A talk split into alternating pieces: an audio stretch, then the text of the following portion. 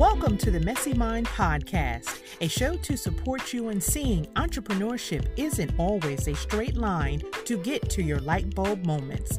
I'm your host, Tammy L. Davis. In my third installment of the Budding Entrepreneur series, I want to continue with the theme of offering support to those who are thinking about starting a business or who have been in business for five years or less and may be thinking about expansion. This is the perfect opportunity to listen in as I discuss how I've built teams. And I classify teams as a group of individuals joining forces, talent, creativity, all who are focused on supporting the vision, in this particular case, your vision. This specific topic is actually a response to a question I get asked a lot How do I and did I do it all? Now, we all know there's no such thing as doing it all by yourself. If you recall in the Mompreneur series, I discussed the importance of building your village, your tribe to support your efforts. And building a team is very similar. However, with four businesses, four revenue streams, building a team for me was beyond having a village. At this point, I'd like to share my top four tips for building a team.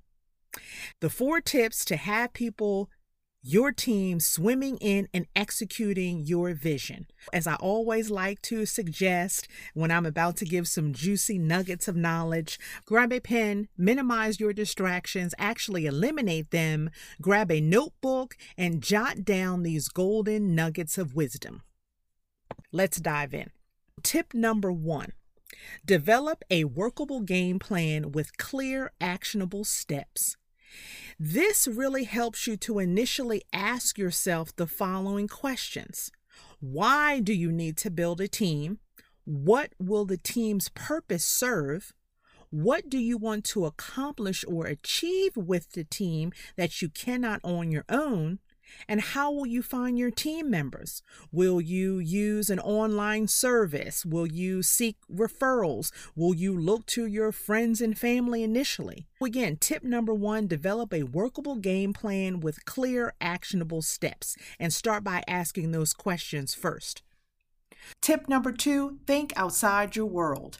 As we know by nature, we tend to hire people who look like us and think like us. In other words, we pick our people. However, when you look at your goals and your vision with a workable game plan, is someone who thinks and looks like you going to support you in making it happen?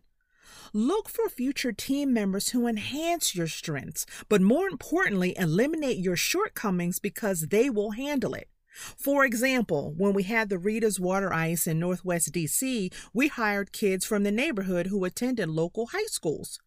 We were very strategic in that mission. Why? Because we knew we needed to penetrate that market, high schoolers with younger siblings, because Rita's is all about families. When hiring high schoolers, and some of our high schoolers were as young as 14 with working papers, we tapped into a demographic we needed and it worked. Hiring someone like you also feeds into lack of creativity, no new ideas, nothing fresh, new, and exciting, no balance, rather, no no checks and balance, and mistakes will be made because everyone is thinking the same. So, tip number two think outside your world. Tip number three find out what matters most to them, not you. We hire based on our needs, our goals, our purpose, our desires, and that's all fine. But once you have your team, you need them to stay, correct? What is important to them? Jose might have a different need than Alex. And for Jose, it might be ensuring that he knows his voice matters. And for Alex, it might mean that it's a need for flexibility or growth opportunities. Communicate often. An open line of communication helps your team members to share and create a more productive workflow.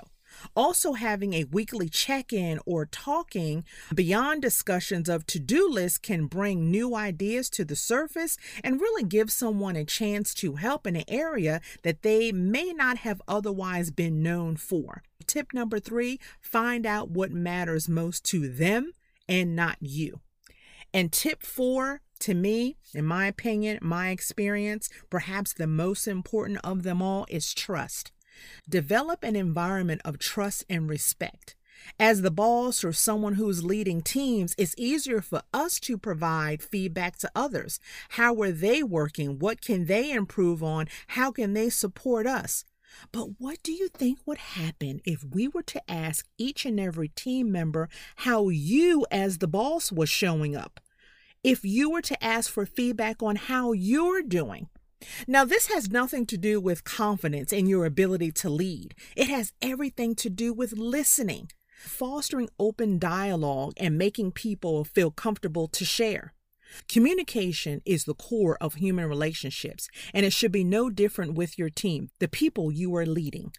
Open a dialogue by listening, again, making people feel comfortable sharing. This is an ongoing process that really should go beyond a single uh, engagement survey each year collect regular, ongoing feedback in all forms. It could be surveys, it could be focus groups, it could be one on one meetings, it could be participating in conversations around the office or in our world at this particular moment virtually, but it's having that connection point and even having that connection point in a casual setting because we know when people feel comfortable and in those casual settings, that's when some of the best feedback happens. Try to eliminate those formal barriers when getting feedback from your team. I hope these tips allow you to reflect on what works for you. I know they've worked for me over the years.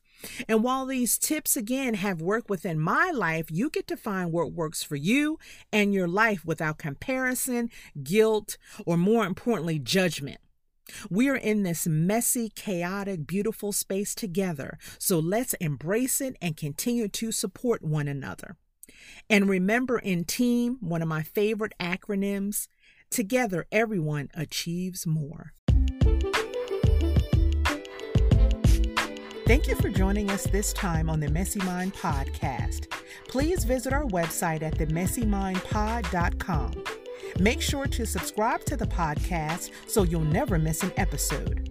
While you're at it, if you found value in this episode, we'd appreciate a rating on Apple Podcast or simply tell a friend about the show.